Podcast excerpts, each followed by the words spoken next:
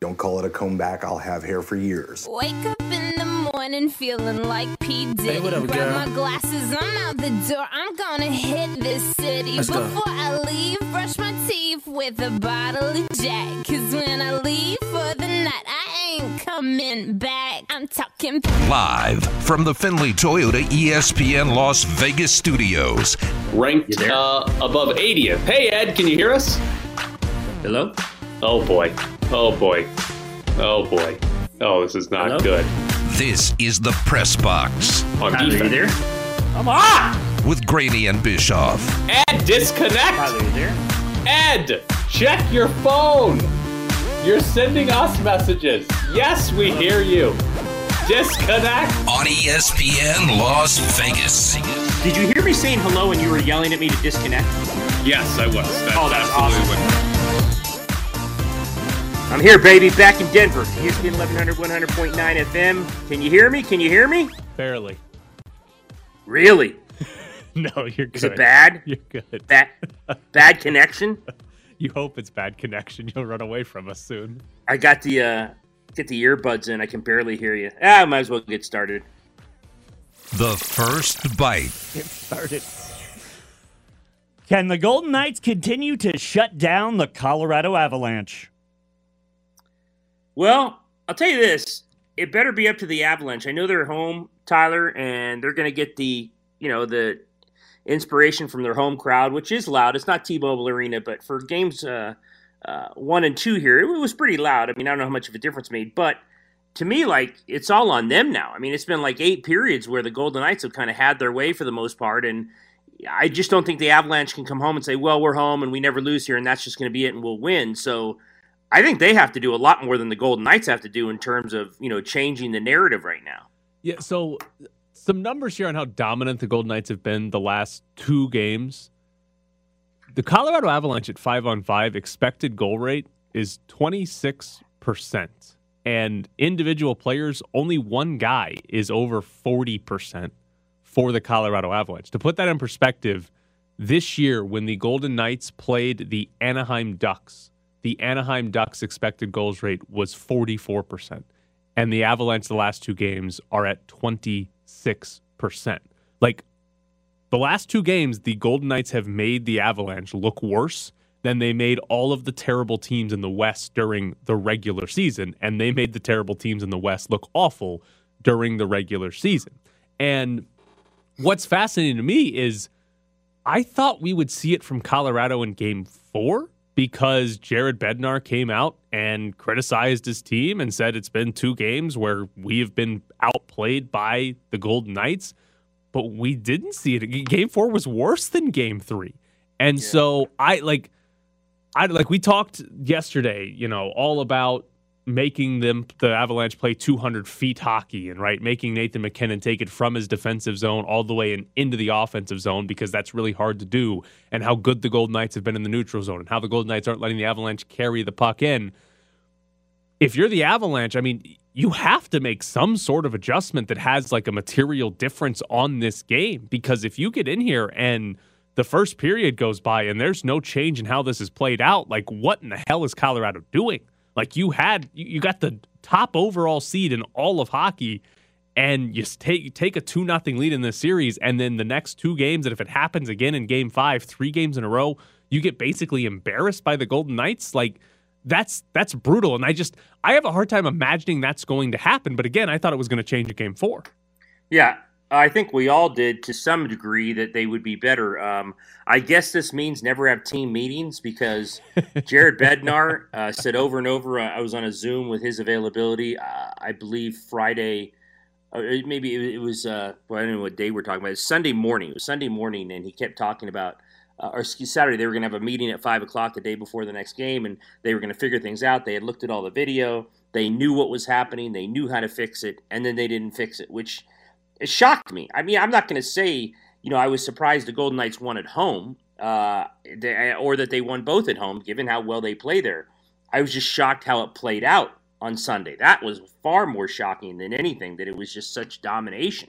I know you have in here is Mark Stone better than McKinnon. Well, here's the thing about that.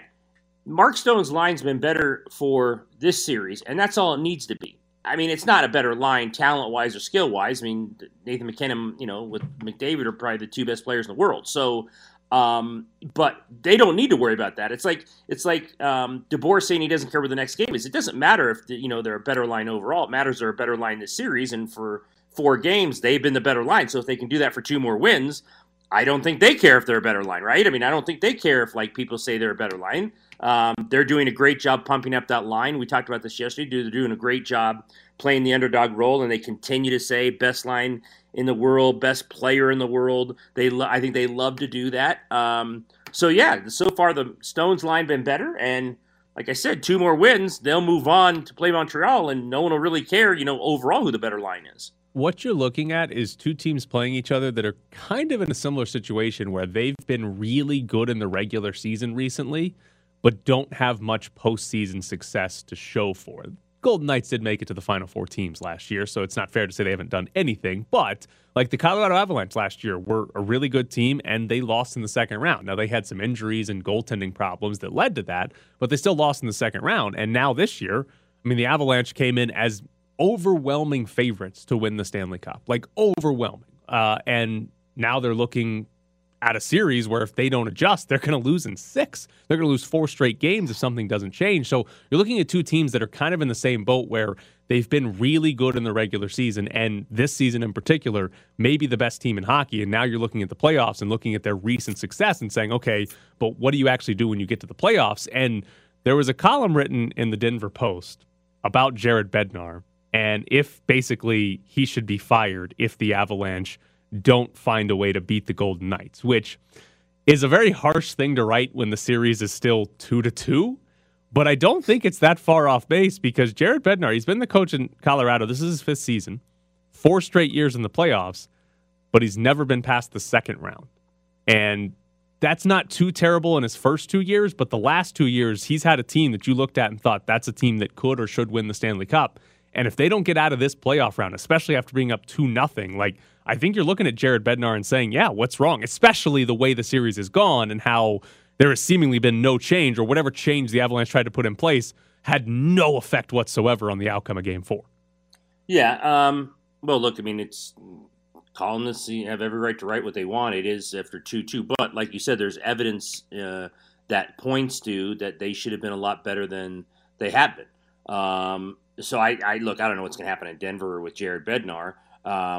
It's funny because we were talking, and obviously DeBoer's not going anywhere, but I was being asked the same questions by people about had they lost to Minnesota, right? You know, would they blow the team up, the Golden Knights? How many changes would have to come? Because they were one of the favorites the last few years, and they lose to Dallas. Nobody thought that would happen. And then Minnesota, while they gave them some matchup problems, obviously, what would happen had they lost that series to the team? And I think there would have been major, major changes because I think at that point you've got to look at everything had they lost it. I don't know if they come and lose this series. If it's major changes, you're still losing to a team that is essentially thought better than you overall. So I think it's easier to explain away should they lose the series to Golden Knights that, well, just lost to a better team. Played really, really well in some games, but overall they were better.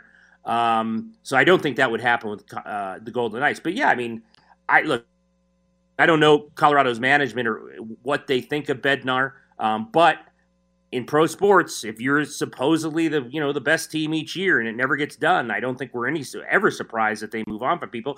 They're going to move on from Jared Bednar quicker than they are those players. Yeah. They have some cap problems coming up, but I think they're going to make it work for the most part and keep this core in place, and they're going to be really good for the next few years. So I would think for his stability, they need to beat the Golden Knights and move on. So the problem for this series is that you have the 2 teams that have the most points in the NHL playing in the second round.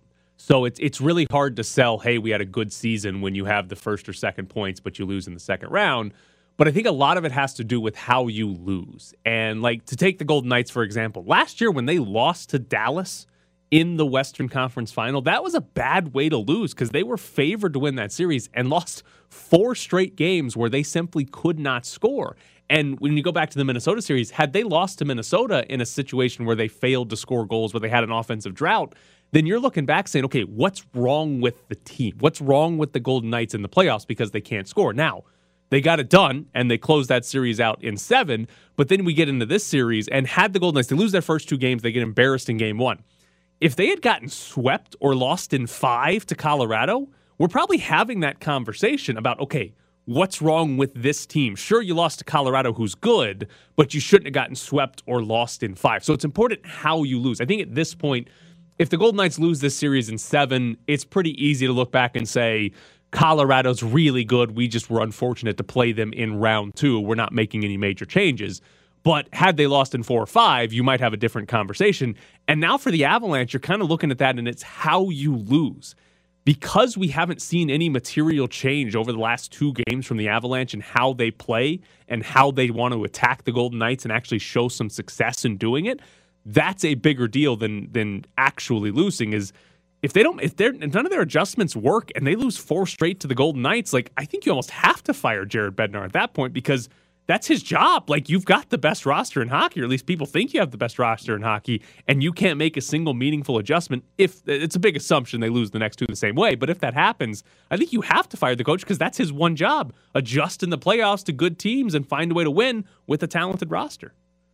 Yeah, and you're talking, again, who's going to evaluate the most? Joe Sakic, who, is a Hall of Fame player who knows hockey, and I would think if he's sitting there and watching what's happening, you're exactly right. You know, so much of this is about perception. Like you just said, had the Knights been swept or beaten in 5, then it's a different story than if you lose in 7. It's all perception.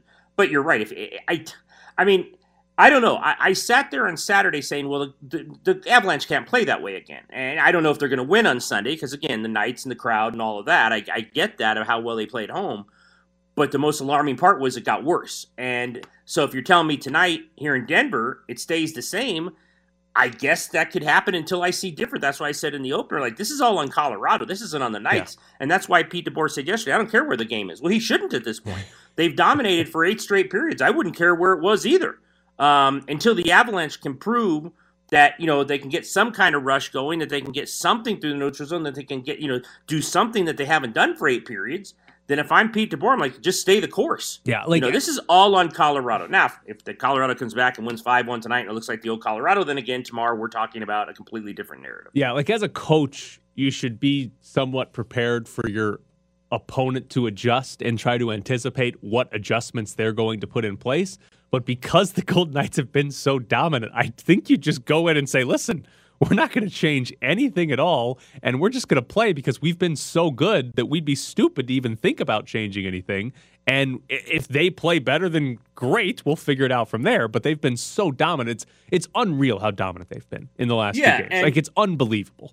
I think you do it for a period. They get, you know, the whole thing about they get last change and they're going to get matchups and all that. That's fine. But I think at least to start the first period, 10 minutes or so, I don't change anything. Now, obviously, they'll know, you know, pretty fast what the adjustments remain in Colorado, and then they adjust, and it goes back and forth. But when the puck drops tonight, if I'm Pete DeBoer, I'm just like, look, you know, you're gonna have to match the line, you know, in terms of the change. But I don't change anything. At 10 minutes in, if you're down 1-0, maybe that changes. But, you know, we'll see tonight. Like I said, I'm going to watch Colorado a lot closer than the Golden Knights tonight. I mean, you have to at this point. You have to say, what are they going to do? All right, coming up next, we will get into the NBA. And are the Milwaukee Bucks done? Want to be part of the show? Call the Press Box voicemail and let us know. 702-720-4678 and leave your opinion. James out of the right, up top to Durant. Fires a 3 straight on, and it's good. When in doubt, just give it to number 7. Yeah, or give it to Kevin Durant. He's got 21. Defense is going to win us games down the stretch, but offensively playing the right way and trusting one another is those little plays that make the difference towards the end of the game, where we don't have to go for it all right then and there, wherever the score is. So, like I said, this team, we've grown so much, and we continue to do so. Obviously, we're missing James, and we're just filling in the pieces for him. It's the Press Box with Graney and Bischoff on ESPN Las Vegas, 1100 AM and 100.9 FM. Ed, I know you were traveling to Denver yesterday, so did you get to watch any of Bucks and Nets? Some, not much. Some on the we You will love this as a side note. We did get to watch some stuff because we were delayed for two reasons. One, there was a tornado in Denver yesterday. You don't want to land in those. And two, when we board the plane, we hear this announcement. It's going to take a while. The pilot is landing another plane in Terminal C. We were in B. So this character's landing other planes, and we're waiting for him to get off the plane and make his way over to B so he can fly us out. And I'm like, I hope this guy gets some coffee or some Jimmy John's on the way over, because if not, I'm a little worried that he's landing planes in other terminals and coming to us. Wait, but they boarded you guys before the pilot got there? Yeah, because they thought he was going to be there in 10 minutes. 30 minutes later, this character's still not there. Like, where is this guy? And a side note as well, side note number two to Southwest. Every time we land, especially in Denver, well, folks, we got you here early. Long pause. They don't have a gate for us. So then, by the time you get to the gate, 40 minutes later, you're not early, you're 10 minutes late. So quit telling me you're early. I digress. Okay, hold on. No, don't digress. Let's stay right here. I have been flying where, the pilot isn't there in time because they're landing another plane that was late. I actually had one time where we waited in the airport for, 3 or 4 hours because the pilot got so far behind that they had gone over the amount of hours they were allowed to fly without sleeping or some weird rule like that, so they had to go find another pilot, and it took them, 3 hours to just find another pilot that could fly our plane. But they never boarded us while we waited for the pilots. They boarded us saying, first of all, they say he's en route. So then they line us up 1 through 30, 30 through 60. We board the plane. I'm a happy guy at this point. Get the exit row with no seat in front of me. It's beautiful. It's wonderful. And then it's 10 minutes, 15 minutes, 20 minutes. He's not here yet. I'm like, where is this guy? 35 minutes later, he essentially apparently got on the plane because you hear the doors close. The doors are closed. They're secure. I'm like, well, I guess Pilot Joe finally got here. So yeah, and then the next worry, obviously, you worry that when you fly into Denver, the tornado's still zipping around, but it had passed over several hours early. So, man, that's anyway. There's not many places less comfortable than waiting outside your gates at an airport, but sitting on an airplane is one of those places. Yes. And I can't believe they put you on and wait. The pilot will be here soon enough. Don't worry. He'll be here. They said 10 minutes, 30 minutes later, we're still waiting for Joe. He stopped at the bar. Don't worry about it. He always does this. There's a few between Terminal C and B. He might have stopped at. All right. So on the Bucks and Nets, while Jared tries to steer us away from talking about his beloved Bucks getting torched yesterday, here's the biggest problem. We finally have a good player that's not named Middleton. Here's the problem yesterday for the Bucks. We know Kevin Durant and Kyrie Irving are good. We know that those two guys might be unguardable, right? That might be the reason they win the title. That might be the reason they get there even without James Harden being 100% healthy. But the problem for the Milwaukee Bucks last night wasn't so much Kevin Durant and Kyrie Irving. It was that Blake Griffin was as good as Giannis last night. And Blake Griffin dunked on Giannis. Blake Griffin dunked on him. Giannis looked away. Had an offensive rebound tip slam also in that game.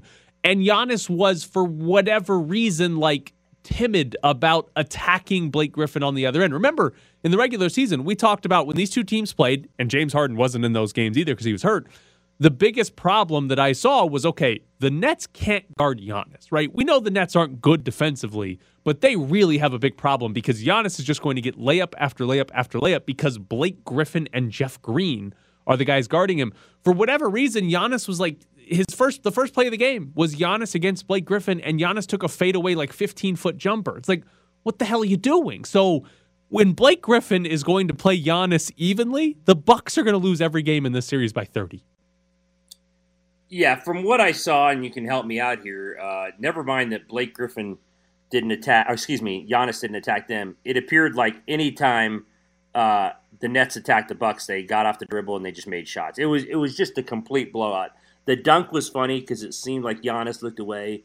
It didn't appear like Middleton made a shot all night. It was just a blowout. I mean, 49 at one point. We talked about it yesterday. I think we did Bullshauer. I mean, we're talking about Jared Bednar getting fired. What are they going to do in Milwaukee if they get swept? Oh, yeah. I mean, I doubt they get swept because like Giannis is really good at basketball and the Nets don't have James Harden. But yeah, even if they don't get swept, if you lose this series, like what are you doing as the Milwaukee Bucks? Because you're not even Brad Stevens and the Celtics, who have made 3 Eastern Conference Finals recently. Like the Bucks can't even get that far. The Bucks keep losing in the second. They lost to the Heat last year. Like, yeah, well, if you're the Bucks, you're looking around saying, "What the hell is wrong with us?" Like, if you can't win with Giannis, the Bucks are never going to win because they're never going to get that good of a player to stick around like Giannis is. So, yeah, if you're the Bucks, you're absolutely having like. This was conversations last year with Budenholzer, right? People were calling for Budenholzer after last season because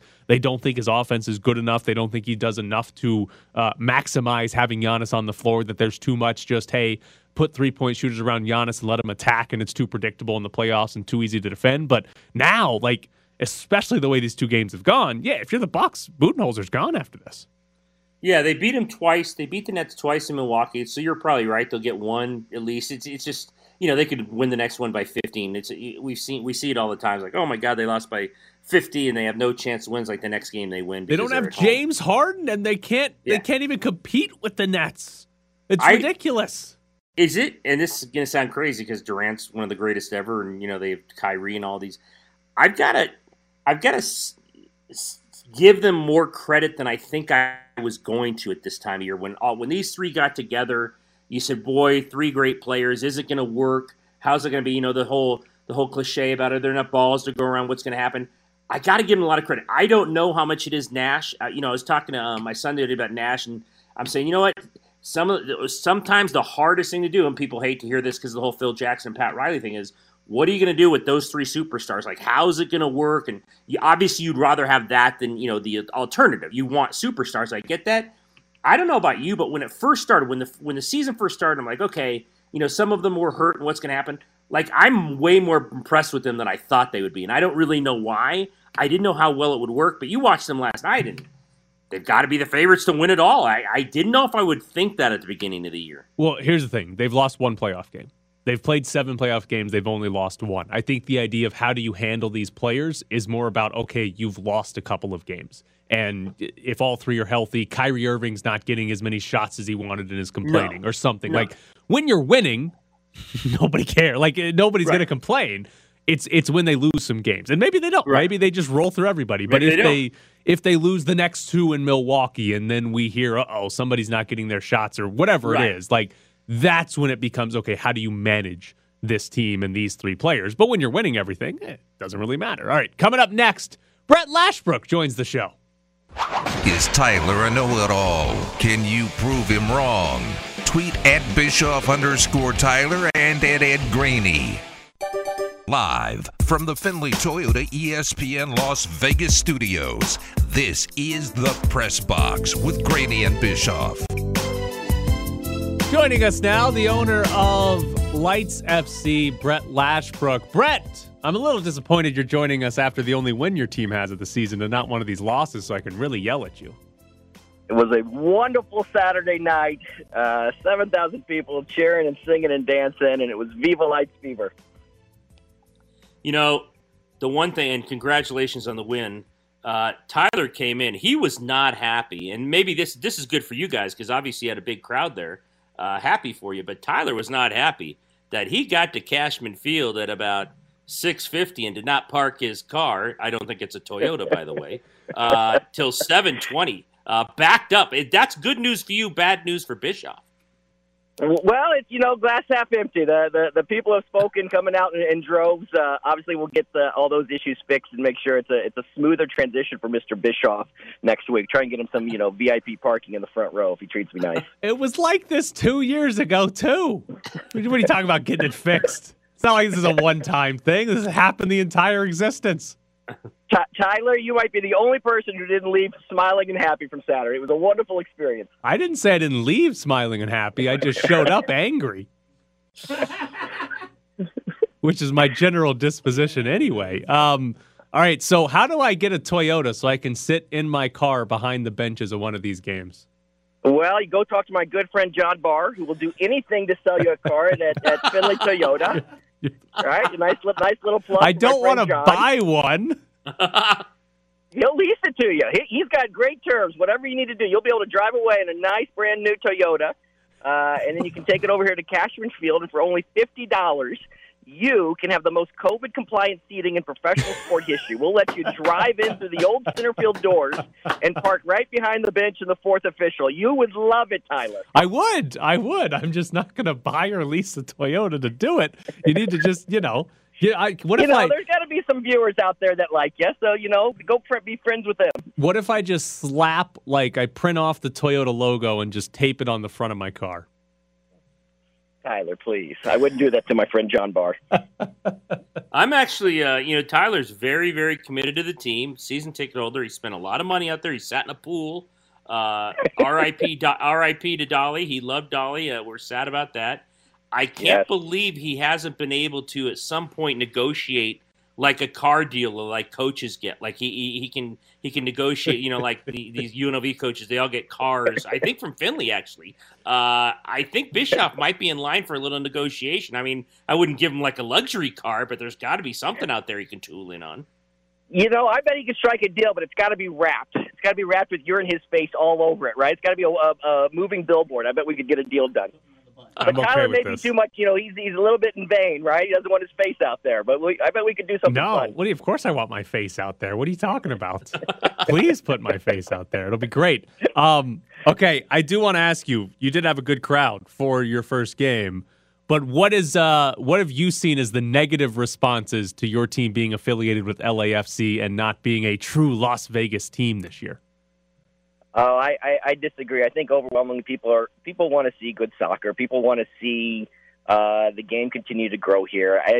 Listen, we're not going to judge it on a couple weeks. This is, I hope, a long-term partnership with one of the premier clubs in North America. They just went to the finals of the CONCACAF Champions League.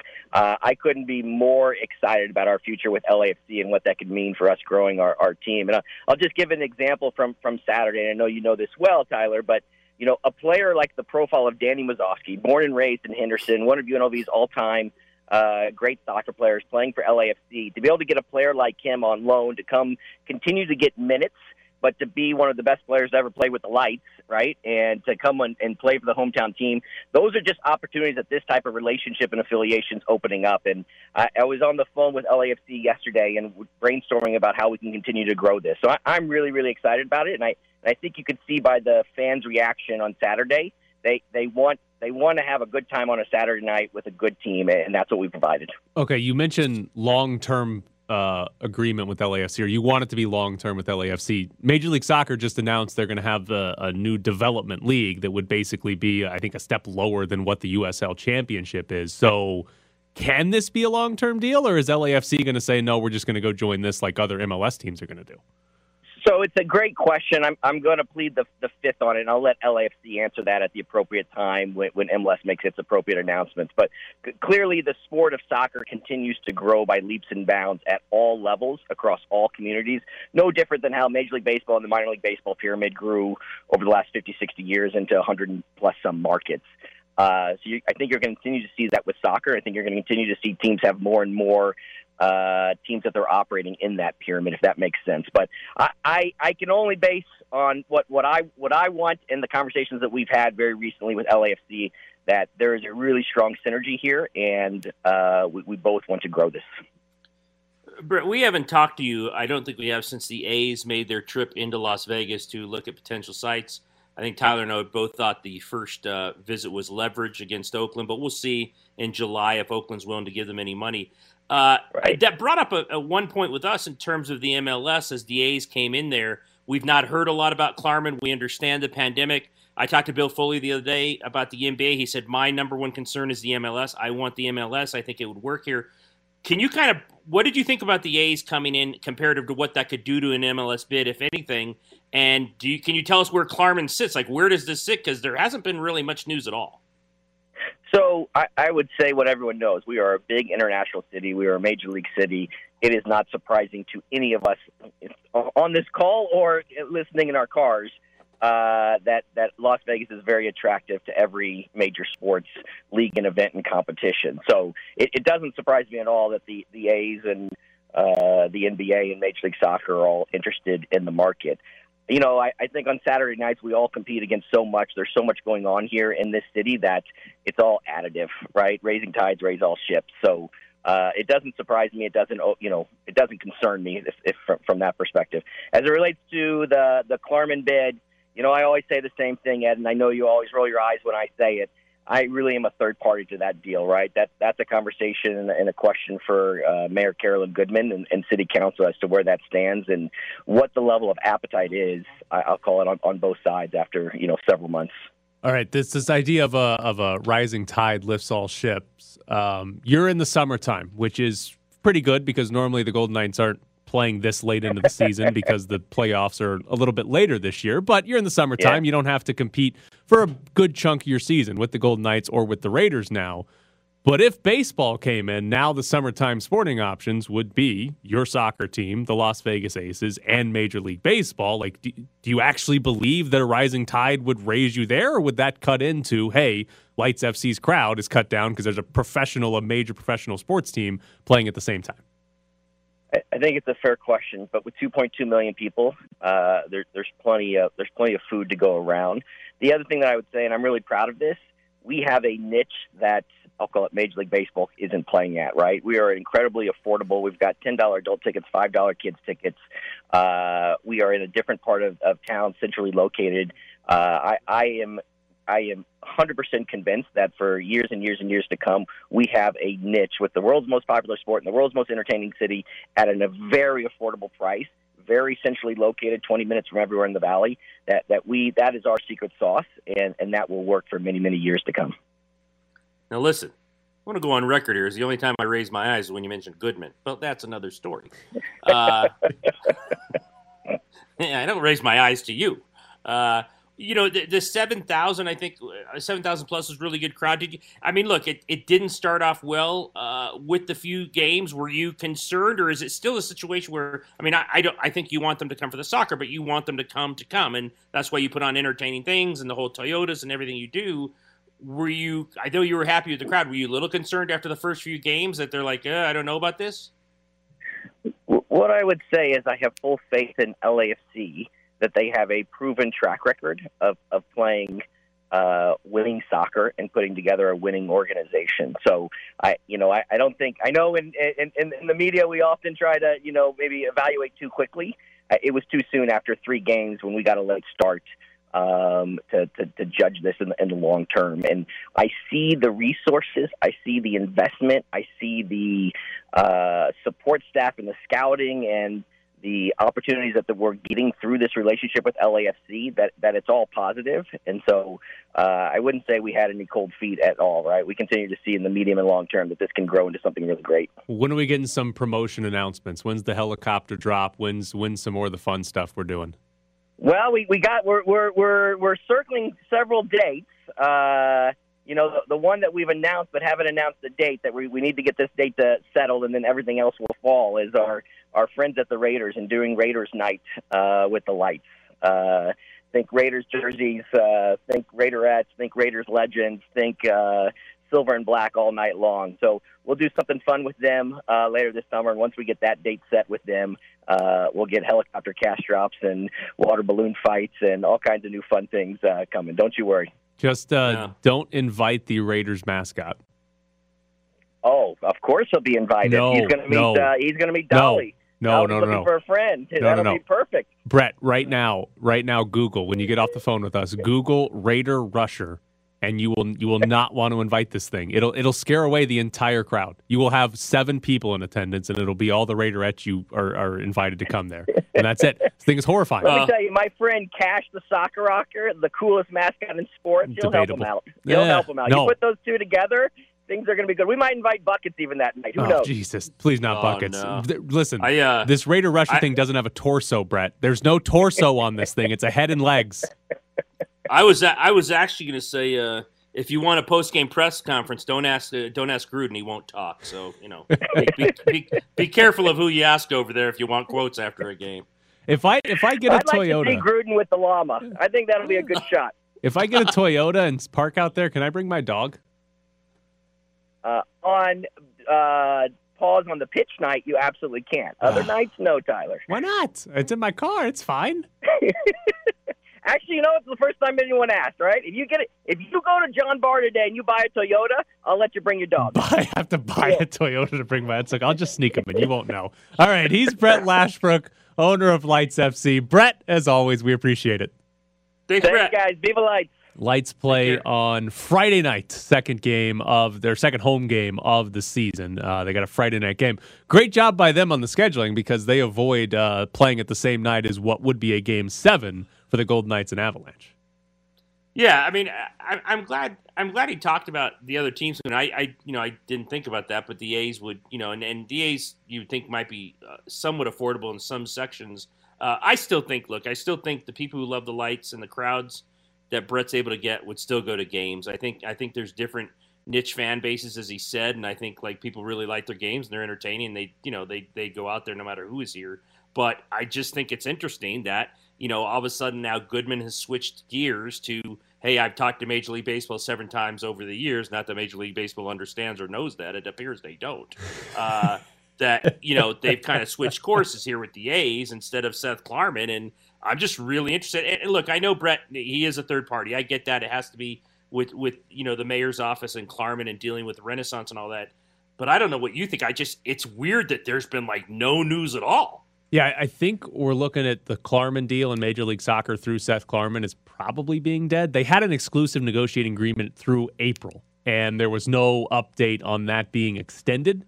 So that would presumably say their agreement or their, the window to come to an agreement is done between Klarman and downtown Las Vegas, which is why she could talk to Major League Baseball or try to talk to Major League Baseball about the Cashman site. So, yeah, I would venture to guess the Klarman deal is not happening unless Seth Klarman comes back and comes out of nowhere to say, okay, let's do this. I know we're late, but I will say this. I don't put anything past Foley if he wants something. Yeah, that's the interesting part. I don't think it would be the same deal. I think he'd make his own deal, but I'm just saying when that guy says something, like I don't put anything past him. I don't know if it's going to happen, but if it's going to happen in town, I would think he's the leader in the clubhouse. I also don't think he'd want to play in downtown Las Vegas. So it'd be somewhere else if Bill Foley has a Major League Soccer team. All right. He should check out Henderson. They've got a bunch of land. Jesus. Yeah. All right. Here we go. We got tickets to give away. Virgin Hotel is opening, and on Thursday, they're having a concert to kick it off with Christina Aguilera, Flo Rida, and Mixmaster Mike in the theater. 702-364-1100 is the phone number. We got a pair of tickets. You got to be at least 21 to go to the Virgin Hotel opening concert on Thursday. Christina Aguilera, Flo Rida, and Mixmaster Mike. 702-364-1100. We'll take caller number 7 at 702-364-1100. Do you want to schedule a parent-teacher conference after hearing Granny's grades? Call the Press Box voicemail and let us know. 702-720-4678 and let us know who deserves a higher grade. You're sitting in the Press Box with Graney and Bischoff on ESPN Las Vegas. Follow them on Twitter at @Graney and Bischoff_Tyler. Oh, there's nothing like college football coaches being mad. Congratulations to Michael. He won a pair of tickets to the hotel opening at the Virgin. He'll get to see Christina Aguilera as well as others on Thursday. Stay tuned. We're going to have tickets. The one you knew the name of? Yes, the one I've actually heard of before. Stay tuned. You haven't heard of Flo Rida? No, I have heard of Flo Rida because it's Florida. But yes, stay tuned. We're going to have tickets to give away to Guns N' Roses at Allegiant Stadium in August, a little bit later in the show.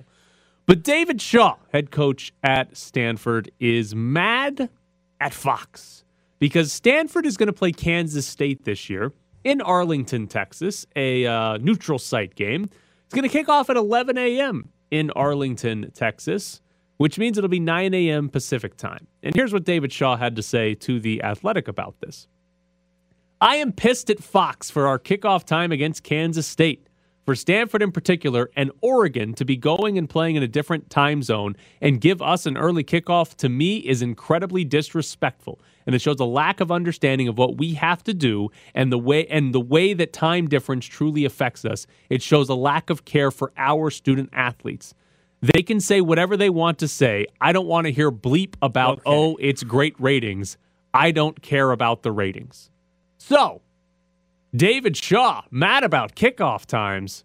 You think he's got a valid complaint here, or do they just need to suck it up and play at 11 a.m. Central Time?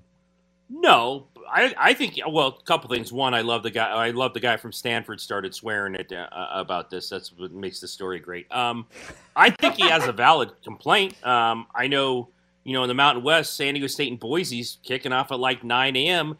It's a valid point, and yet he knows what reality is. It's the reason his league gets $250 million for TV rights. This is what happens. You know, and mostly it happens to West Coast schools. Yeah, I literally remember being at a big Monday game in Provo in BYU at like a 10 o'clock start. It was so ridiculous. It was like you're looking around and you're like, how can you do this? Why? Because it was big Monday and it was TV. I'm glad David Shaw said this. It's what a lot of people think. It's not going to change anything because Fox and ESPN will not comment on his comments, and they will just say, we are giving you $250 million. You be quiet, and you're going to play when we say. So while I think he has a extremely valid point, it won't change anything because TV's going to do what they want, and they're going to say, we write the checks, so you're going to play when we say you're going to play. Of course it's ridiculous to fly kids across the country and play at 9 a.m. when their body clocks are at 6. It's stupid. But that's what it is, and TV rules the day in these situations, and I'm glad he said it, but it's not going to change anything. No, and it's the money. I mean, David Shaw's getting paid $4 million a year, and a big reason why is because fans care about college football, and a big reason that they make money is because fans watch it on TV. And so if Fox or ESPN or whatever says, well, you guys aren't as fun of a game as whatever we're going to have in the afternoon, so we're going to play you at 11 a.m. Central Time, and we don't care if you're from the West Coast and it's at 9 a.m. No. If you figure it out and play, you're going to have to do it. And it's the same thing in the Mountain West when, Boise State and San Diego State play on the Friday after Thanksgiving at 9 a.m. Yeah, Friday after Thanksgiving at 9 a.m. West Coast. I don't know where the game is. If it's Boise, it's Mountain, but it's still, you're still asking kids to get up at 6 a.m. And I know people out there, oh, too bad their kids. No, I don't think so. But you're exactly right. People want to see their college football first thing, and it's usually the West Coast teams that are probably complaining because of their body clocks. And like I said, I think Shaw's a really valid point. When I read it, I just kept going on because I know it's not going to change because TV does what it wants. It will not change, and coaches will keep yelling about this until the conferences or the schools become the ones in charge of where their games are broadcast. Right. And what I mean by that is, like, take professional sports where, like, the Golden Knights are on AT&T Sportsnet, right? The Golden Knights basically control what time they want to play their home games that air on AT&T Sportsnet. They don't have to worry about, most of the time, some of their national games. There's some national games that get moved around. Some nationals are out of control. Yeah. But if you had there was a Mountain West network, but if you had a Mountain West network and you said every single game we play, we're broadcasting ourselves, then you could set the kickoff times whenever you wanted. But until that happens, they're going to get their $20, $30, $40, $50 million from these television networks. And they're going to have to play early in the morning or late at night whenever the television network wants them to play. Mountain West Conference, how much I miss the nickname Winky Dinky Doo.